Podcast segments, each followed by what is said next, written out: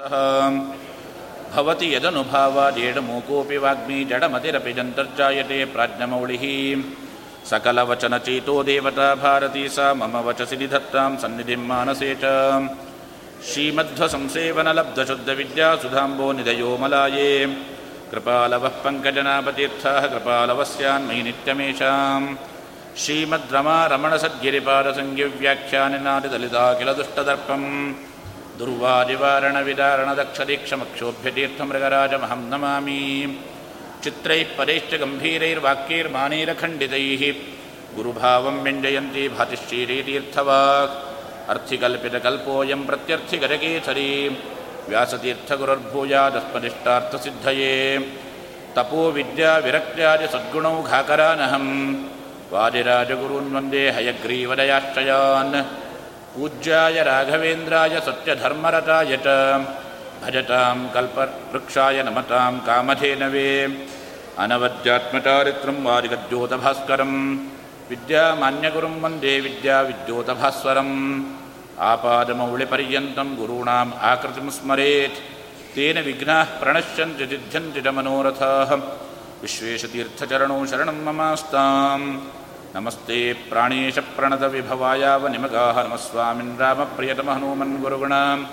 ನಮಸ್ತುಭ್ಯಂ ಭೀಮ ಪ್ರಬಲದಮಕೃಷ್ಣೇಟ್ಟ ಭಗವನ್ ನಮ ಶ್ರೀಮನ್ಮಧ್ವ ಪ್ರದಿಶ.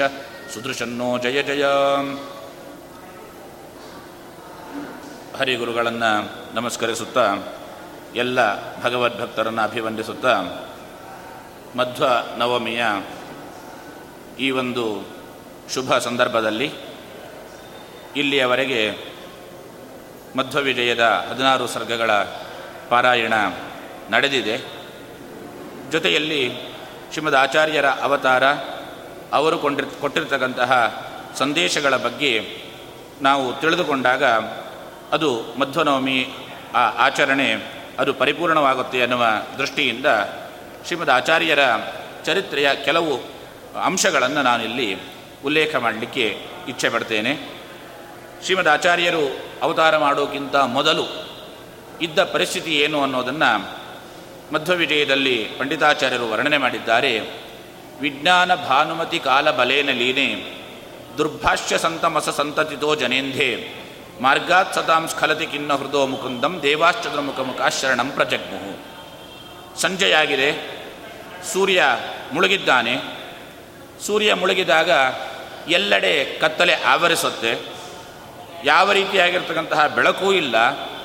ಜನರೆಲ್ಲರೂ ಕೂಡ ಅಂಧಕಾರದಲ್ಲಿ, ಕತ್ತಲೆಯಲ್ಲಿ ಎಡವುತ್ತಾ ಎಡವುತ್ತಾ ತಮ್ಮ ಮಾರ್ಗದಲ್ಲಿ ಹೋಗ್ತಾ ಇದ್ದಾರೆ. ಆವಾಗ ಅಂತಹ ಸ್ಥಿತಿ ಶ್ರೀಮದ್ ಆಚಾರ್ಯರು ಅವತಾರ ಮಾಡುವ ಪೂರ್ವಕಾಲದಲ್ಲಿ ಇತ್ತು. ಎಲ್ಲ ಕಡೆಯಲ್ಲಿಯೂ ಕೂಡ ತತ್ವಜ್ಞಾನ ನಶಿಸಿ ಹೋಗಿದೆ. ಯಾವ ತತ್ವಜ್ಞಾನವನ್ನು ವೇದವ್ಯಾಸ ದೇವರು ನಮಗೆ ಕೊಟ್ಟಿದ್ದರೋ ಆ ಸೂತ್ರಗಳ ರೂಪದಲ್ಲಿ, ಇತಿಹಾಸ ಪುರಾಣಗಳ ರೂಪದಲ್ಲಿ ಉಪನಿಷತ್ತುಗಳ ರೂಪದಲ್ಲಿ ನಮಗೇನು ತತ್ವಜ್ಞಾನ ಬಂದಿತ್ತು, ಆದರೆ ಆ ತತ್ವಜ್ಞಾನವೆಂಬಂತಹ ಸೂರ್ಯ ಮುಳುಗಿ ಹೋಗಿದ್ದಾನೆ. ಜೊತೆಯಲ್ಲಿ ವೇದವ್ಯಾಸ ದೇವರು ರಚನೆ ಮಾಡಿಕೊಟ್ಟಂತಹ ಸೂತ್ರಗಳಿಗೆ ಕೆಟ್ಟ ಕೆಟ್ಟ ಅರ್ಥವನ್ನು, ತಪ್ಪು ತಪ್ಪು ಅರ್ಥಗಳನ್ನು, ತಮ್ಮ ಬುದ್ಧಿಮಟ್ಟಕ್ಕೆ ತೋಚಿದ ಅರ್ಥವನ್ನು ಹೇಳುವ ಮೂಲಕ ಆ ಒಂದು ಕತ್ತಲೆ ಎಲ್ಲ ಕಡೆಯಲ್ಲಿ ವ್ಯಾಪಿಸಿದೆ. ಅಂತಹ ಕತ್ತಲೆಯಿಂದ ಸಜ್ಜನರು ತಮ್ಮ ಮೋಕ್ಷ ಮಾರ್ಗದಲ್ಲಿ ಹೋಗಲಿಕ್ಕೆ ಆಗದೇನೆ ಎಡವಿ ಬೀಳ್ತಾ ಇದ್ದಾರೆ, ಅಂತಹ ಸಂದರ್ಭದಲ್ಲಿ ಎಲ್ಲ ದೇವತೆಗಳು ಕೂಡ ಭಗವಂತನ ಹತ್ತಿರ ಹೋಗಿ ಪ್ರಾರ್ಥನೆಯನ್ನು ಮಾಡ್ತಾರೆ. ನಾಥ ನಮ್ಮ ಈ ಒಂದು ಸಜ್ಜನರ ಅನುಗ್ರಹವನ್ನು ಮಾಡಬೇಕು ಎಂಬುದಾಗಿ ದೇವತೆಗಳೆಲ್ಲರೂ ಕೂಡ ಭಗವಂತನ ಹತ್ತಿರ ಪ್ರಾರ್ಥನೆ ಮಾಡ್ತಾರೆ. ಸಜ್ಜನರು ಪ್ರಾರ್ಥನೆಯನ್ನು ಮಾಡಿದಾಗ ಭಗವಂತ ಸಹಜವಾಗಿ ಬೇರೆ ಸಂದರ್ಭಗಳಲ್ಲಿ ರಾಮಕೃಷ್ಣಾದಿ ಅಥವಾ ವೇದವ್ಯಾಸರೂಪಿಯಾಗಿ ಅವತಾರ ಮಾಡುವ ಸಂದರ್ಭದಲ್ಲಿ ದೇವತೆಗಳೆಲ್ಲರೂ ಕೂಡ ಇಂತಹ ಆ ಒಂದು ಕಷ್ಟಕಾಲವನ್ನು ವರ್ಣನೆ ಮಾಡಿ ಪ್ರಾರ್ಥನೆಯನ್ನು ಮಾಡಿದಾಗ ಭಗವಂತ ತಾನೇ ಅವತಾರವನ್ನು ಮಾಡಿದ್ದ ಆದರೆ ಇವಾಗ ಇದು ಕಲಿಕಾಲ ಆದ್ದರಿಂದ ಕಲಿಕಾಲದಲ್ಲಿ ತನಗೆ ಅವತಾರ ಇಲ್ಲ. ಭಗವಂತ ಮೂರು ಯುಗದಲ್ಲಿ ಮಾತ್ರ ಅವತಾರ ಮಾಡುವವನು. ಕಲಿಯುಗದಲ್ಲಿ, ಕಲಿಕಾಲದ ಕೊನೆಯ ಆ ಒಂದು ಕಾಲದಲ್ಲಿ ಸಂಧಿಕಾಲ ಬಂದಾಗ ಕಲಿಕಿಯಾಗಿ ಅವತಾರವನ್ನು ಮಾಡಿ ಪುನಃ ಕೃತಯುಗದ ಪ್ರವೃತ್ತಿಗೆ ಕಾರಣನಾಗುವವನು. ಹೊರತು ಕಲಿಯುಗದ ಮಧ್ಯಕಾಲದಲ್ಲಿ, ಕಲಿಯುಗದ ಆರಂಭದಲ್ಲಿ ಅವನು ಅವತಾರವನ್ನು ಮಾಡೋದಿಲ್ಲ. ಹಾಗಾಗಿ ತಾನು ಅವತಾರ ಮಾಡಲಿಕ್ಕೆ ಆಗೋದಿಲ್ಲ. ಇನ್ನು ತನ್ನ ತಾನು ಬಿಟ್ಟರೆ ಇರತಕ್ಕಂಥದ್ದು ಬ್ರಹ್ಮದೇವರು. ಬ್ರಹ್ಮದೇವರ ಹತ್ರ ಪ್ರಾರ್ಥನೆ ಮಾ, ಬ್ರಹ್ಮದೇವರಿಗೆ ಆಜ್ಞೆ ಮಾಡೋಣ ಅಂತ ಹೇಳಿದ್ರೆ ಬ್ರಹ್ಮದೇವರಿಗೆ ಆಜ್ಞೆ ಮಾಡಲಿಕ್ಕೆ ಆಗ್ತಾ ಇಲ್ಲ. ಯಾಕೆಂದರೆ ಬ್ರಹ್ಮದೇವರಿಗೆ ಭೂಮಿಯಲ್ಲಿ ಅವತಾರವೇ ಇಲ್ಲ. ಹಾಗಾಗಿ ಬ್ರಹ್ಮದೇವರಿಗೆ ಆಜ್ಞೆಯನ್ನು ಮಾಡಲಿಲ್ಲ. ಇದು ಬಿಟ್ಟು ಬೇರೆ ಯಾರೂ ಸಿಗಲಿಲ್ಲ. ಸರ್ವಜ್ಞ ಮನ್ಯ ಮನವೇಕ್ಷ ಬ್ರಹ್ಮದೇವರು ಸರ್ವಜ್ಞರು, ಭಗವಂತ ಸರ್ವಜ್ಞ, ಇವರಿಬ್ಬರು ಬಿಟ್ಟರೆ ಸರ್ವಜ್ಞ ವಾಯುದೇವರೇ. ವಾಯುದೇವರು ಬಿಟ್ಟು ಬೇರೆ ಯಾರೂ ಸರ್ವಜ್ಞರು ಕಾಣಲಿಲ್ಲ ಆದ್ದರಿಂದ ವಾಯುದೇವರಿಗೆ ಭಗವಂತ ಆದೇಶವನ್ನು ಮಾಡ್ತಾ ಇದ್ದಾನೆ. ನೀನು ಭೂಮಿಯಲ್ಲಿ ಅವತಾರವನ್ನು ಮಾಡಬೇಕು ಎಂಬುದಾಗಿ. ಅವತಾರವನ್ನು ಮಾಡಬೇಕು ಅಂತ ಹೇಳಿ ಅವತಾರದ ಕಾರ್ಯ ಏನು ಅನ್ನೋದನ್ನು ಭಗವಂತನ ಹೇಳ್ತಾ ಇದ್ದಾನೆ. ವೇದಾಂತ ಮಾರ್ಗ ಪರಿಮಾರ್ಗಣ ದೀನ ದೂನಾಹಂ. ದೈವೀ ಪ್ರಜಾ ವಿಶರಣ ಕರುಣಾಪದಂನಃ ಆನಂದಯೇ ಸುಮುಖ ಭೂಷಿತ ಭೂಮಿಭಾಗೋ ರೂಪಾಂತರೇಣ ಮಮ ಸದ್ಗುಣ ನಿರ್ಣಯೇನ ಅಂತ. ಲೋಕದಲ್ಲಿ ಎಲ್ಲ ಕಡೆಯಲ್ಲಿಯೂ ಕೂಡ ಭಗವಂತನ ಬಗ್ಗೆಯೇ ತಪ್ಪು ತಿಳುವಳಿಕೆ ಆರಂಭ ಆಗಿದೆ. ಭಗವಂತನ ಸ್ವರೂಪದ ಬಗ್ಗೆ, ಭಗವಂತನ ಕರ್ತೃತ್ವದ ಬಗ್ಗೆ, ಭಗವಂತನ ಅಸ್ತಿತ್ವದ ಬಗ್ಗೆ ಮತ್ತು ಭಗವಂತನ ಗುಣ ಪರಿಪೂರ್ಣತ್ವದ ಬಗ್ಗೆ ಅನೇಕ ವಿಧವಾಗಿರ್ತಕ್ಕಂತಹ ತಪ್ಪು ತಿಳುವಳಿಕೆಗಳು ಲೋಕದಲ್ಲಿ ಹರಡಿದೆ. ಅದಕ್ಕೆ ಅನೇಕ ದುಷ್ಟರು, ದೈತ್ಯರು ಅವರೆಲ್ಲರೂ ಕೂಡ ಭೂಮಿಯಲ್ಲಿ ಹುಟ್ಟಿ ಬಂದು ತಮ್ಮ ತಮ್ಮ ಸಿದ್ಧಾಂತವನ್ನು ಅವರು ಪ್ರಚುರಪಡಿಸ್ತಾ ಇದ್ದಾರೆ. ಆ ಭಗವಂತನ ಮಾರ್ಗದಲ್ಲಿರ್ತಕ್ಕಂತಹ ಸಜ್ಜನರಿಗೆ ತೊಂದರೆಯಾಗ್ತಾ ಇದೆ. ಅದಕ್ಕೋಸ್ಕರ ವೇದಾಂತ ಮಾರ್ಗವನ್ನು ಬಿಟ್ಟಿರ್ತಕ್ಕಂತಹ ಅವರಿಗೆ ದುಃಖಿತರಾಗಿದ್ದಾರೆ. ಆದ್ದರಿಂದ ವೇದಾಂತ ಮಾರ್ಗದಲ್ಲಿ ಪ್ರವೃತ್ತಿಯಾಗುವಂತೆ ನೀನು ಲೋಕದಲ್ಲಿ ಉಪದೇಶವನ್ನು ಮಾಡಿ ಅವರಿಗೆ ಸನ್ಮಾರ್ಗದಿಂದ ಚ್ಯುತರಾಗದಂತೆ ಅವರನ್ನು ನೋಡಿಕೊಳ್ಳಬೇಕು, ಅವರಿಗೆ ಸಂತೋಷವನ್ನು ಕೊಡಬೇಕು, ಅವರಿಗೆ ಮೋಕ್ಷಾದಿ ಪುರುಷಾರ್ಥಗಳಿಗೆ ಕಾರಣವಾಗ್ತಕ್ಕಂತಹ ತತ್ವಜ್ಞಾನವನ್ನು ಉಣಬಡಿಸಬೇಕು ಎಂಬುದಾಗಿ ಭಗವಂತ ಆಜ್ಞೆಯನ್ನು ಮಾಡಿದ್ದಾನೆ. ಆ ಆಜ್ಞೆಯನ್ನು ವಾಯುದೇವರು ಶಿರಸ ವಹಿಸ್ತಾರೆ, ದೇವತೆಗಳ ಪ್ರಾರ್ಥನೆಯನ್ನು ಮನ್ನಿಸಿ ಭೂಮಿಯಲ್ಲಿ ಅವರು ಅವತಾರವನ್ನು ಮಾಡಬೇಕು ಅಂತ ಸಂಕಲ್ಪವನ್ನು ಮಾಡ್ತಾರೆ ಎನ್ನುವುದು ಶಿವದ ಆಚಾರ್ಯರು ಅವತಾರ ಮಾಡೋಕ್ಕಿಂತ ಮೊದಲು ಇದ್ದಂತಹ ಒಂದು ಘಟನೆ. ಶಿವದ ಆಚಾರ್ಯರಾಗಿ ಮಧ್ಯಗೇಹ ವಂಶದಲ್ಲಿ ನಾರಾಯಣ ಮತ್ತು ವೇದವತಿ ದಂಪತಿಗಳಲ್ಲಿ ಅವತಾರವನ್ನು ಮಾಡಿದರು. ಅವತಾರವನ್ನು ಮಾಡಿರ್ತಕ್ಕಂತಹ ಶಿವದ ಆಚಾರ್ಯರಿಗೆ ಪ್ರಮುಖವಾಗಿ ನಾವು ಕಾಣ್ತಕ್ಕಂಥದ್ದು ನಾಲ್ಕು ಹೆಸರುಗಳು.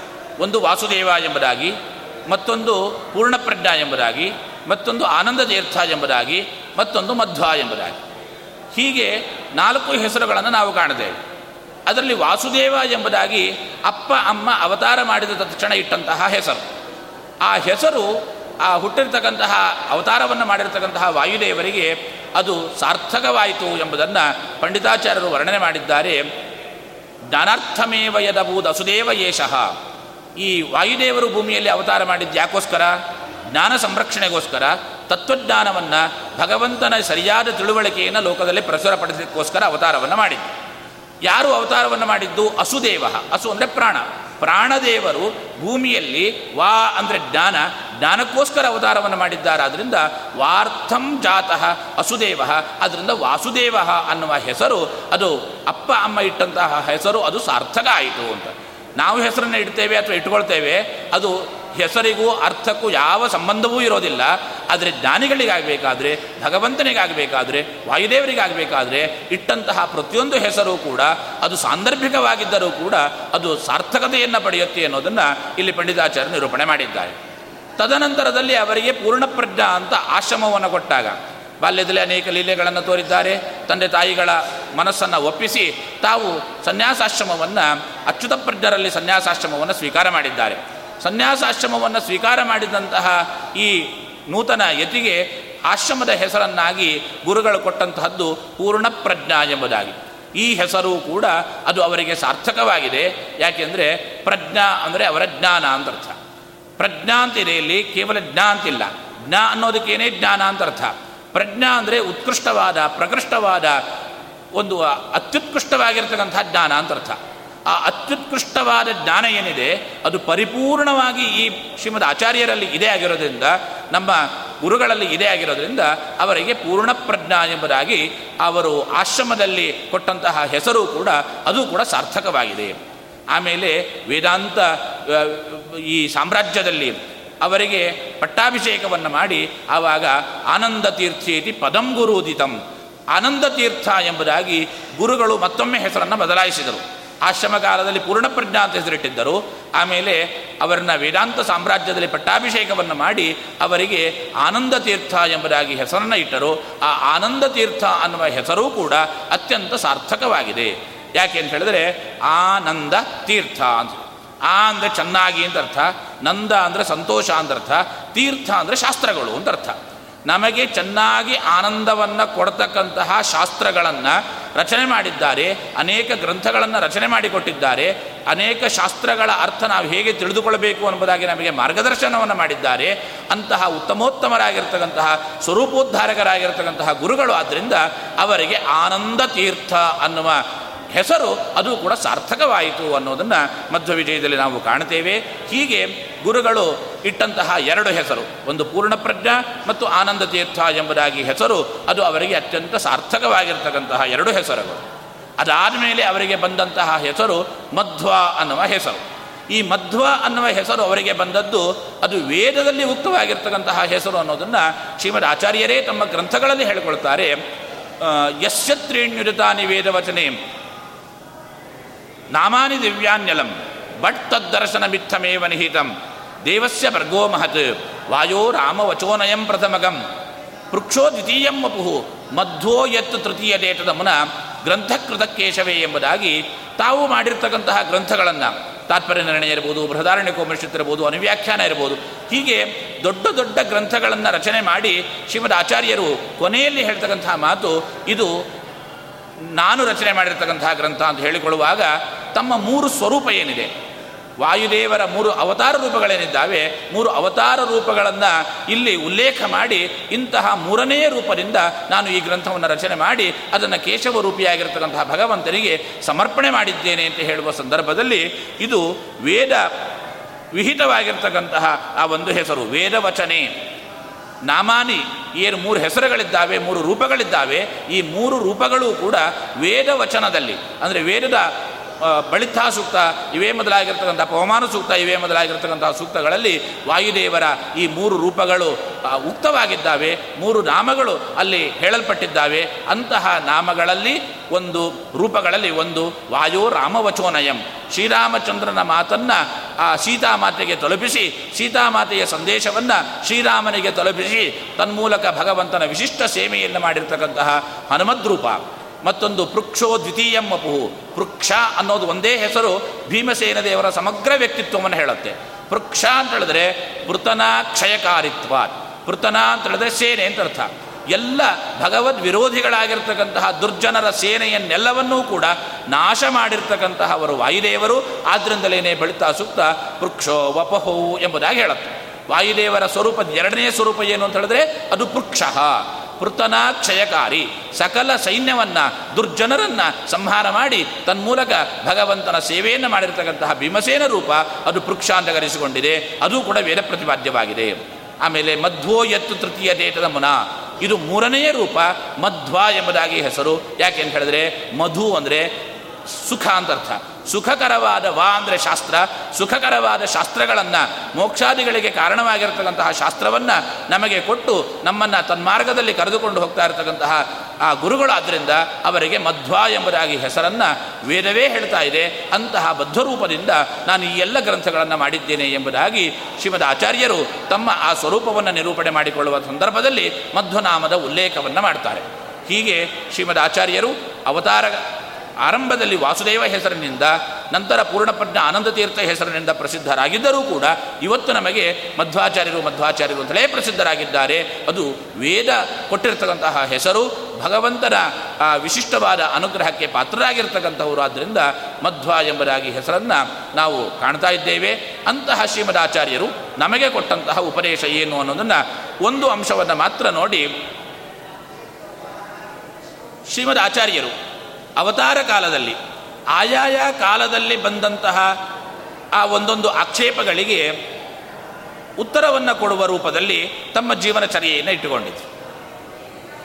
ಅಂದರೆ ವೇದಗಳನ್ನು ಬೌದ್ಧ ಮತದಲ್ಲಿ, ಜೈನ ಮತದಲ್ಲಿ, ಅದಕ್ಕಿಂತ ಮೊದಲು ಬಂದಿರತಕ್ಕಂತಹ ಸಂಖ್ಯಾತಿಗಳಲ್ಲಿ ವೇದಗಳನ್ನೆಲ್ಲವನ್ನೂ ಕೂಡ ನಿರಾಕರಣೆ ಮಾಡಿ, ವೇದವು ಪ್ರಮಾಣವೇ ಅಲ್ಲ ಎಂಬುದಾಗಿ ನಿರಾಕರಣೆ ಮಾಡಿರ್ತಕ್ಕಂತಹ ಸಂದರ್ಭದಲ್ಲಿ ಅನೇಕರು ಬಂದು ವೇದಜ್ಞರು ವೇದವನ್ನು ಪ್ರಮಾಣ ಅಂತ ಸಮರ್ಥನೆ ಮಾಡಿ ಶಂಕರಾಚಾರ್ಯರಿರಬಹುದು, ಮೀಮಾಂಸಕರಿರಬಹುದು, ವೇದವನ್ನು ಪ್ರಮಾಣ ಅಂತ ಸಮರ್ಥನೆ ಮಾಡಿದ್ದಿದೆ. ಆದರೆ ವೇದದ ಮಾರ್ಗವನ್ನು ಮಾತ್ರ ಸರಿಯಾಗಿ ಅರ್ಥ ಮಾಡಿಕೊಳ್ಳದೇನೆ ಕರ್ಮ ಮಾರ್ಗ ಬೇರೆ, ಜ್ಞಾನ ಮಾರ್ಗ ಬೇರೆ ಅಂತ ಕೆಲವರು ಹೇಳ್ತಾರೆ.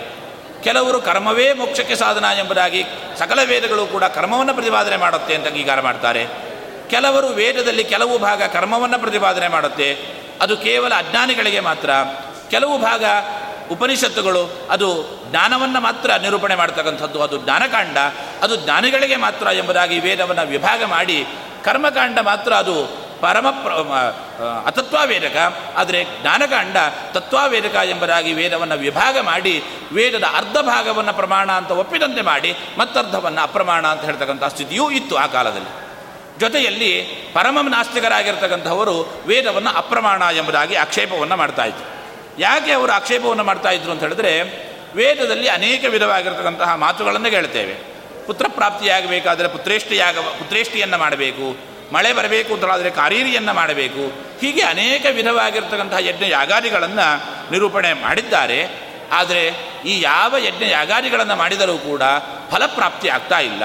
ಅಲ್ಲಿ ಹೇಳಿರ್ತಕ್ಕಂತಹ ಸತ್ಕರ್ಮಗಳನ್ನು ಆಚರಣೆ ಮಾಡಿದರೆ ಏನು ಫಲ ಬೇಕೋ ಆ ಫಲ ಪ್ರಾಪ್ತಿ ಆಗ್ತಾ ಇಲ್ಲ. ಆದ್ದರಿಂದ ವೇದಗಳೆಲ್ಲವೂ ಕೂಡ ಉನ್ಮತ್ತ ಪ್ರಲಪಿತವನ್ನ ತದ್ಧಿಮಾನಂ ಹುಚ್ಚರ ಮಾತಿನಂತೆ ಇದು ಇದೇ ಹೊರತು ಇದು ಪ್ರಮಾಣ ಅಲ್ಲ. ಏನೇನೋ ಹೇಳುತ್ತೆ, ಆ ಕರ್ಮವನ್ನು ಮಾಡಲಿಕ್ಕೂ ಸಾಧ್ಯ ಇಲ್ಲ, ಅಥವಾ ಮಾಡಿದ ಆ ಏನು ಹೇಳ್ತಾ ಇದೆ ಅದು ಅರ್ಥವೂ ಆಗೋದಿಲ್ಲ. ಹೀಗೆ ಅನೇಕ ವಿಧವಾಗಿರ್ತಕ್ಕಂತಹ ಗೊಂದಲಗಳಿದ್ದಾವೆ. ಆದ್ದರಿಂದ ವೇದವಾಕ್ಯಗಳು ಪ್ರಮಾಣವಲ್ಲ ಎಂಬುದಾಗಿ ಆಕ್ಷೇಪ ಮಾಡಿದಂತಹ ಸಂದರ್ಭದಲ್ಲಿ ಶ್ರೀಮದಾಚಾರ್ಯರು ಮಾಡಿರ್ತಕ್ಕಂತಹ ಕೆಲಸ ಕೈಯಲ್ಲಿ ಒಂದು ಬೀಜವನ್ನು ಹಿಡಿದುಕೊಂಡು ಔಷಧಿ ಸೂಕ್ತವನ್ನು ಪಾರಾಯಣ ಮಾಡಿದರು. ಔಷಧಿ ಸೂಕ್ತವನ್ನು ಪಾರಾಯಣ ಮಾಡಿದಾಗ ಆ ತತ್ಕ್ಷಣದಲ್ಲಿ ಏನಾಯಿತು ಅಂತ ಹೇಳಿದ್ರೆ ಬೀಜಂ ಓಷಧೀನಾಂ ಸೂಕ್ತೇನ ಅಂಕುರ ದಲ ಪುಷ್ಪ ಬೀಜ ಸೃಷ್ಟಿಂ. ಕೈಯಲ್ಲಿ ಹಿಡಿದುಕೊಂಡು ಅವರು ವೇದ ಮಂತ್ರವನ್ನು, ಅಂದರೆ ಔಷಧಿ ಸೂಕ್ತವನ್ನು ಪಾರಾಯಣ ಮಾಡ್ತಾ ಇದ್ದಾರೆ. ಪಾರಾಯಣ ಮಾಡ್ತಾ ಇರಬೇಕಾದ್ರೆ ಆ ಔಷಧಿ ಸೂಕ್ತ ಮುಗಿಯೋದರ ಒಳಗೆ ಆ ಬೀಜ ಮೊಳಕೆ ಒಡೆದು, ಚಿಗುರು ಒಡೆದು, ಅದು ಗಿಡವಾಗಿ, ಅದು ಹೂ ಬಿಟ್ಟು ಅದರಲ್ಲಿ ಹಣ್ಣು ಕೂಡ ಬಂದುಬಿಡ್ತು. ಅಷ್ಟು ಆ ಔಷಧಿ ಸೂಕ್ತಕ್ಕೆ ಶಕ್ತಿ ಇದೆ ಅನ್ನೋದನ್ನು ಅವರು ಆ ಕ್ಷಣದಲ್ಲಿ ತೋರಿಸಿಕೊಟ್ಟಿದ್ದಾರೆ. ಇದರಿಂದ ಅವ್ರು ಏನು ಹೇಳ್ತಾ ಇದ್ದಾರೆ ತಮ್ಮ ಆ ಒಂದು ಮಹಿಮೆ, ಪವಾಡ ಅಂತ ನಾವು ಅದನ್ನು ಪರಿಗಣನೆ ಮಾಡೋದು ಅಷ್ಟೇ ಅಲ್ಲ, ಅದರಿಂದ ಅವ್ರು ಏನು ತಿಳಿಸಿಕೊಡ್ತಾ ಇದ್ದಾರೆ ಅಂತ ಹೇಳಿದ್ರೆ ವೇದ ವಾಕ್ಯಗಳಿಗಿರಬಹುದು, ಮಂತ್ರಗಳಿರಬಹುದು ಅಥವಾ ಸ್ತೋತ್ರಗಳಿಗಿರಬಹುದು, ನಾವು ಮಾಡ್ತಕ್ಕಂತಹ ಯಜ್ಞ, ಯಾಗಾದಿ ಕರ್ಮಗಳಿರಬಹುದು, ಅವುಗಳಿಗೆ ಏನು ಶಕ್ತಿ ಇದೆ, ಆ ಶಕ್ತಿ ಇದ್ದೇ ಇದೆ. ಆದರೆ ಅದು ಮಾಡಿದಾಗ ಕೆಲವೊಮ್ಮೆ ನಮಗೆ ಫಲ ಸಿಗೋದಿಲ್ಲ. ಫಲ ಸಿಗಲ್ಲ ಅಂದ ಮಾತ್ರಕ್ಕೆ ಅದಕ್ಕೆ ಶಕ್ತಿ ಇಲ್ಲ, ಅದು ಅಪ್ರಮಾಣ. ನಾವು ಮಾಡಿದ್ದು ವ್ಯರ್ಥ ಎಂಬುದಾಗಿ ನಾವು ತಿಳ್ಕೊಳ್ಬಾರದು. ಆ ಫಲವನ್ನು ಪಡಿಬೇಕಾದ್ರೆ ಕರ್ತೃವಿನಲ್ಲಿ ಸರಿಯಾದ ಗುಣಗಳಿರಬೇಕು, ಮಾಡ್ತಕ್ಕಂತಹ ಕರ್ಮ ಸರಿಯಾಗಿರಬೇಕು, ವೇದ ಮಂತ್ರಗಳನ್ನು ಉಚ್ಚಾರಣೆ ಮಾಡತಕ್ಕಂತಹ ಆ ಒಂದು ಪದ್ಧತಿ ಸರಿಯಾಗಿರಬೇಕು, ಉಚ್ಚಾರಣೆ ಮಾಡುವವನಿಗೆ ವೇದ ಉಚ್ಚಾರಣೆ ಮಾಡತಕ್ಕಂತಹ ಯೋಗ್ಯತೆ ಇರಬೇಕು. ಅವನು ಯಾವತ್ತೋ ಒಂದು ದಿವಸ ವೇದ ಮಂತ್ರವನ್ನು ಉಚ್ಚಾರಣೆ ಮಾಡೋದಲ್ಲ ಪ್ರತಿ ದಿವಸವೂ ಅವನು ವೇದಾಧ್ಯಯನವನ್ನು ಮಾಡ್ತಾ ಇರಬೇಕು, ವೇದ ಅನುಷ್ಠಾನವನ್ನು ಮಾಡ್ತಾ ಇರಬೇಕು. ಹೀಗೆ ಮಾಡಿದಾಗ ಮಾತ್ರ ಆ ಮಂತ್ರಗಳಲ್ಲಿರತಕ್ಕಂತಹ ಶಕ್ತಿ ಆ ಅಭಿವ್ಯಕ್ತವಾಗುತ್ತೆ. ಸುಮ್ಮನೆ ವೇದ ಮಂತ್ರವನ್ನು ಉಚ್ಚಾರಣೆ ಮಾಡಿ ಮೈಕಿನಲ್ಲಿ ವೇದ ಮಂತ್ರಗಳು ಬರ್ತಾ ಇರುತ್ತೆ. ಅದರಿಂದ ಯಾವ ಬೀಜದ ಅಂಕುರವೂ ಸೃಷ್ಟಿ ಆಗೋದಿಲ್ಲ. ಯಾಕೆಂದರೆ ಅದರಲ್ಲಿ ಆ ಶಕ್ತಿ ಇರೋದಿಲ್ಲ, ಶಕ್ತಿ ಅಭಿವ್ಯಕ್ತವಾಗೋದಿಲ್ಲ. ಮಂತ್ರದಲ್ಲಿ ಶಕ್ತಿ ಇರುತ್ತೆ, ಇದ್ದದ್ದು ಅಭಿವ್ಯಕ್ತವಾಗೋದಿಲ್ಲ. ಆಗಬೇಕಾದ್ರೆ ಈ ಎಲ್ಲ ಗುಣಗಳಿರಬೇಕು ಅನ್ನೋದನ್ನು ಶ್ರೀಮದ್ ಆಚಾರ್ಯರು ತಮ್ಮ ಜೀವನ ಚರಿತ್ರೆಯಲ್ಲಿ ತಮ್ಮ ಒಂದು ಪವಾಡದ ರೂಪದಲ್ಲಿ ಅವರು ತಿಳಿಸಿಕೊಟ್ಟಿದ್ದಾರೆ. ಹೀಗೆ ವೇದವು ಪರಮ ಪ್ರಮಾಣ ಅನ್ನೋದನ್ನು ಶ್ರೀಮದ್ ಆಚಾರ್ಯರು ವೇದದ ಯಾವ ಭಾಗವೂ ಕೂಡ, ಒಂದು ಅಕ್ಷರವೂ ಕೂಡ ಅಪ್ರಮಾಣ ಆಗಲಿಕ್ಕೆ ಸಾಧ್ಯ ಇಲ್ಲ. ಎಲ್ಲ ಭಾಗವೂ ಪ್ರಮಾಣ. ಅದರಲ್ಲಿ ಕರ್ಮಕಾಂಡ, ಜ್ಞಾನಕಾಂಡ ಅಂತ ವಿಭಾಗ ಆಗಲಿ ಅಥವಾ ಯಾವುದೇ ರೀತಿಯಾಗಿರ್ತಕ್ಕಂತಹ ಆ ಒಂದು ಅಪ್ರಾಮಾಣ್ಯಕ್ಕೆ ಕಾರಣವಾಗಿರ್ತಕ್ಕಂತಹ ದೋಷಗಳಿದ್ದಾವೆ ಎಂಬುದಾಗಿ ಅದನ್ನು ಅಪ್ರಮಾಣ ಅಂತ ಹೇಳೋದಾಗಲಿ ಮಾಡಬಾರದು. ಸಕಲ ವೇದಗಳು ಕೂಡ ಸಮಗ್ರ ವೇದವು ಪ್ರಮಾಣ ಎಂಬುದಾಗಿ ಶ್ರೀಮದಾಚಾರ್ಯರು ತಮ್ಮ ಜೀವನದಲ್ಲಿ ತೋರಿಸಿಕೊಟ್ಟಿದ್ದಾರೆ. ಅಂತಹ ವೇದಗಳನ್ನು ಆಧಾರವಾಗಿಟ್ಟುಕೊಂಡು ಪರಮಾತ್ಮನ ಗುಣ ಪರಿಪೂರ್ಣತ್ವವನ್ನು ನಾವು ಸಾಧನೆ ಮಾಡಿಕೊಳ್ಳಬೇಕು. ಭಗವಂತನ ಗುಣ ಪರಿಪೂರ್ಣತ್ವವನ್ನು ಸದಾ ಸರ್ವಕಾಲ ನಾವು ಚಿಂತನೆ ಮಾಡ್ತಾ ಇರಬೇಕು ಅನ್ನೋದು ಶ್ರೀಮದ್ ಸಂದೇಶ. ಮತ್ತು ಶ್ರೀಮದ್ ಆಚಾರ್ಯರು ನಮ್ಮ ಜೀವನಕ್ಕೆ ನಮ್ಮ ಜೀವನ ಪದ್ಧತಿ. ಆ ನಾವು ಜೀವನವನ್ನು ನಡೆಸ್ತಾ ಇರಬೇಕಾದ್ರೆ ನಮ್ಮಲ್ಲಿರಬೇಕಾಗಿರ್ತಕ್ಕಂತಹ ಅನುಸಂಧಾನ.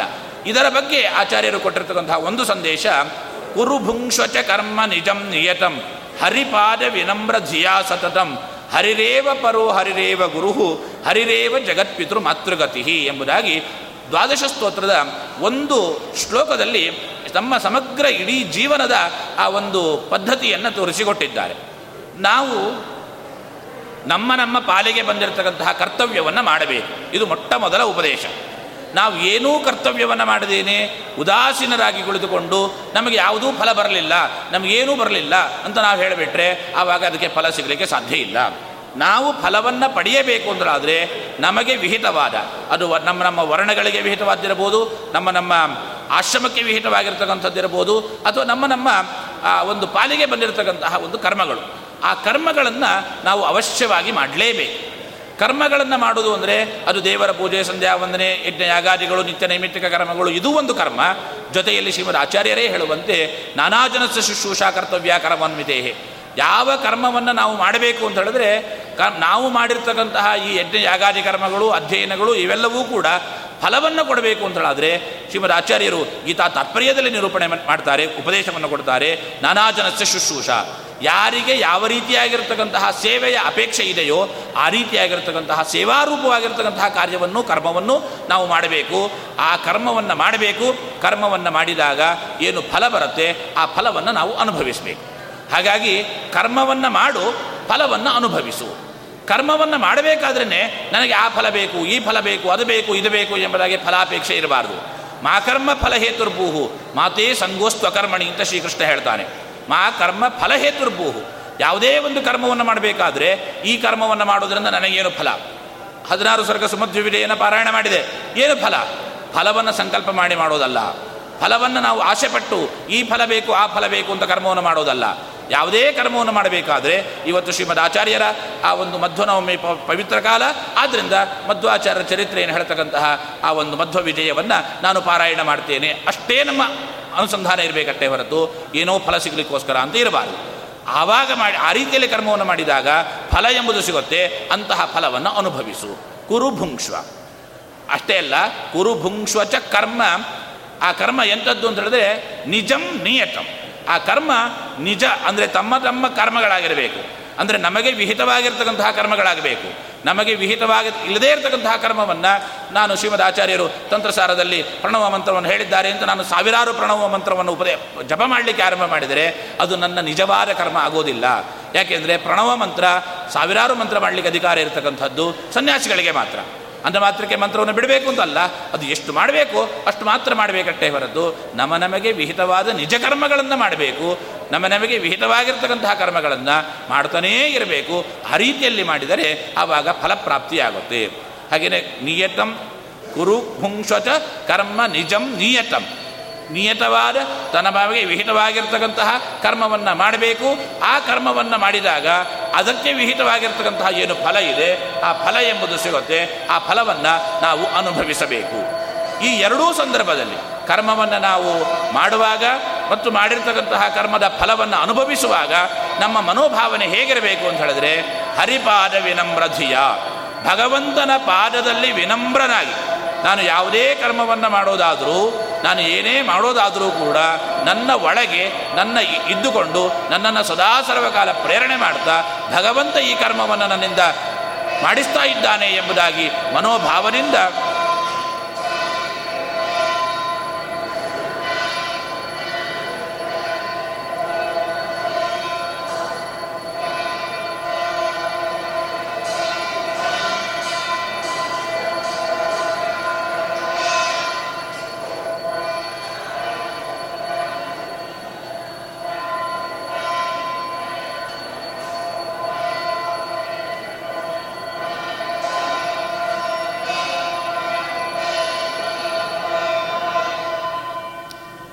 ಭಗವಂತನ ಪಾದಗಳಿಗೆ ನಮ್ರರಾಗಿ ವಿನಯದಿಂದ ನಾನು ಮಾಡ್ತಾ ಇದ್ದೇನೆ ಎಂಬುದಾಗಿ, ಅಹಂ ಎಂಬುದಾಗಿ ಕರ್ಮವನ್ನು ಮಾಡಿದರೆ ಆವಾಗ ಅದು ನಿಜವಾದ ಕರ್ಮ ಆಗೋದಿಲ್ಲ ಅನ್ನೋದನ್ನು ಕೃಷ್ಣ ಹೇಳ್ತಾ ಇದ್ದಾನೆ. ತತ್ರೈವಂ ಕರ್ತಾರಂ ಆತ್ಮಾನಂ ಕೇವಲಂ ಯಹ ಒಂದು ಕರ್ಮ ಆಗಬೇಕಾದರೆ ಅದಕ್ಕೆ ನಮಗೆ ಆ ಒಂದು ಬಾಹ್ಯ ಪರಿಸರಗಳು ಬೇಕು, ಅದಕ್ಕೆ ಅನುಕೂಲಗಳು ಬೇಕು, ನಮ್ಮ ಒಳಗೆ ತತ್ವಾಭಿಮಾನಿ ದೇವತೆಗಳು ಪ್ರೇರಣೆಯನ್ನು ಮಾಡಬೇಕು. ಅವರಿಗೆ ನಿಯಾಮಕರಾಗಿ ವಾಯುದೇವರು ಭಗವಂತ ಪ್ರೇರಣೆ ಮಾಡಬೇಕು. ಇದೆಲ್ಲ ಇಲ್ಲ ಅಂತ ಆದರೆ ಯಾವ ಕರ್ಮವನ್ನು ನಾವು ಮಾಡಲಿಕ್ಕೆ ಸಾಧ್ಯ ಇಲ್ಲ. ಮುಖ್ಯವಾಗಿ ಭಗವಂತ ಈ ಎಲ್ಲ ಕರ್ಮವನ್ನು ಎಲ್ಲರಿಂದ ಮಾಡಿಸ್ತಾ ಇರೋದು ಎಂಬುದಾಗಿ ಭಗವಂತನ ಸರ್ವೋತ್ತಮತ್ವವನ್ನು, ಸರ್ವಶಕ್ತಿಯನ್ನು, ಪ್ರೇರಣೆಯನ್ನು ನಾವು ತಿಳಿದು ನಾವು ಕರ್ಮವನ್ನು ಮಾಡಬೇಕು. ಇದು ಕರ್ಮವನ್ನು ಮಾಡುವಾಗ, ಕರ್ಮದ ಫಲವನ್ನು ಅನುಭವಿಸುವಾಗಲೂ ಕೂಡ ಹರಿಪಾದ ವಿನಮ್ರಧಿಯಾ ಭುಂಕ್ಷ ಭಗವಂತನ ಪಾದದಲ್ಲಿ ನಮ್ರನಾಗಿ ನೀನು ಆ ಕರ್ಮದ ಫಲವನ್ನು ಅನುಭವಿಸು. ಯಾಕೆಂದರೆ ಈ ಫಲ ಅದು ಭಗವಂತನ ಅನುಗ್ರಹದಿಂದ ಬಂದಿರತಕ್ಕಂಥದ್ದು, ಭಗವಂತ ನಮಗೆ ಕೊಟ್ಟಿರ್ತಕ್ಕಂಥದ್ದು ಎಂಬುದಾಗಿ ನಮ್ರರಾಗಿ ನಾವು ಆ ಫಲವನ್ನು ಅನುಭವಿಸಿದರೆ ಆವಾಗ ಭಗವಂತನ ಅನುಗ್ರಹ ಆಗುತ್ತೆ ಅನ್ನೋದು ನಾವು ಹೇಗೆ ನಮ್ಮ ಜೀವನವನ್ನು ನಡೆಸಬೇಕು. ನಾವು ಪ್ರತಿಯೊಂದು ಹೆಜ್ಜೆಯಲ್ಲಿಯೂ ಕೂಡ ನಾವು ಯಾವುದೇ ಕೆಲಸವನ್ನು ಮಾಡುವಾಗ, ನಮ್ಮ ಪಾಲಿಗೆ ಏನು ಕೆಲಸ ಬಂದಿದೆಯೋ ಆ ಕೆಲಸವನ್ನು ಮಾಡುವಾಗ ಈ ಒಂದು ಭಾವನೆಯನ್ನು ಇಟ್ಟುಕೊಂಡು ಕೆಲಸವನ್ನು ಮಾಡಿದರೆ ಆವಾಗ ಕರ್ಮವೂ ಪರಿಪೂರ್ಣವಾಗುತ್ತೆ, ಕರ್ಮದ ಫಲವೂ ನಮಗೆ ಸಿಗುತ್ತೆ, ಎಲ್ಲ ರೀತಿಯಾಗಿರ್ತಕ್ಕಂಥ ಸಮೃದ್ಧಿಯನ್ನು ಭಗವಂತ ವಾಯುದೇವರು ನಮಗೆ ಕೊಡ್ತಾರೆ ಅನ್ನೋದು ಈ ಒಂದು ಮಾತಿನ ತಾತ್ಪರ್ಯ. ಯಾಕೆ ಅನ್ನೋದನ್ನು ಆಚಾರ್ಯರೇ ಮುಂದುವರೆದು ಹೇಳ್ತಾರೆ. ಹರಿರೇವ ಪರೋ ಹರಿರೇವ ಗುರುಹು, ಹರಿರೇವ ಜಗತ್ಪಿತೃ ಮಾತೃಗತಿ ಹರಿಪಾದ ವಿನಮ್ರಧಿಯ ಯಾಕೆ ಮಾಡಬೇಕು ಅಂತ ಹೇಳಿದ್ರೆ, ಅವನೇ ಸರ್ವೋತ್ತಮ. ಭಗವಂತ ಬಿಟ್ಟು ಬೇರೆ ಯಾರೂ ಸರ್ವೋತ್ತಮರಿಲ್ಲ. ನಮಗೆ ತಂದೆ, ತಾಯಿ, ಗುರು ಎಲ್ಲವೂ ಕೂಡ ಭಗವಂತನೇ. ಎಲ್ಲವೂ ಭಗವಂತನೇ ಅಂತ ಹೇಳಿದ್ರೆ, ನಮ್ಮ ತಂದೆ, ತಾಯಿ, ಗುರು, ನಾವು ಎಲ್ಲರೂ ಕೂಡ ಭಗವಂತನೇ ಆಗಿದ್ದೇವೆ, ಅಭೇದ ಅಂತ ಇಲ್ಲಿ ಹೇಳ್ತಾ ಇಲ್ಲ. ಎಲ್ಲ ರೂಪದಿಂದ ಭಗವಂತ ನಮಗೆ ಅನುಗ್ರಹವನ್ನು ಮಾಡ್ತಾನೆ. ತಾಯಿಯಲ್ಲಿ ತಾಯಿ ರೂಪದಿಂದ ಇದ್ದುಕೊಂಡು, ತಂದೆಯಲ್ಲಿ ತಂದೆಯ ರೂಪದಿಂದ ಇದ್ದುಕೊಂಡು, ಯಾಕೆ ಸೃಷ್ಟಿಯನ್ನು ಮಾಡ್ತಕ್ಕಂತಹ ಚತುರ್ಮುಖ ಬ್ರಹ್ಮದೇವರಲ್ಲಿ ಬ್ರಹ್ಮರೂಪದಿಂದ ಇದ್ದುಕೊಂಡು, ಸಂಹಾರವನ್ನು ಮಾಡ್ತಕ್ಕಂತಹ ರುದ್ರದೇವರಲ್ಲಿ ರುದ್ರರೂಪದಿಂದ ಇದ್ದುಕೊಂಡು, ಭಗವಂತ ಎಲ್ಲರಿಂದಲೂ ಎಲ್ಲ ಕೆಲಸವನ್ನೂ ಮಾಡಿಸುವವನು ಭಗವಂತ. ಆದ್ದರಿಂದ ನಾವು ಯಾವುದೇ ಕೆಲಸವನ್ನು ಮಾಡಬೇಕಾದ್ರೆ ಭಗವಂತನಲ್ಲಿ ನಾವು ನಮ್ರರಾಗಿ ಭಗವಂತನ ಅನುಗ್ರಹವನ್ನು ಚಿಂತನೆ ಮಾಡ್ತಾ ಸತ್ಕರ್ಮವನ್ನು ಮಾಡಬೇಕು.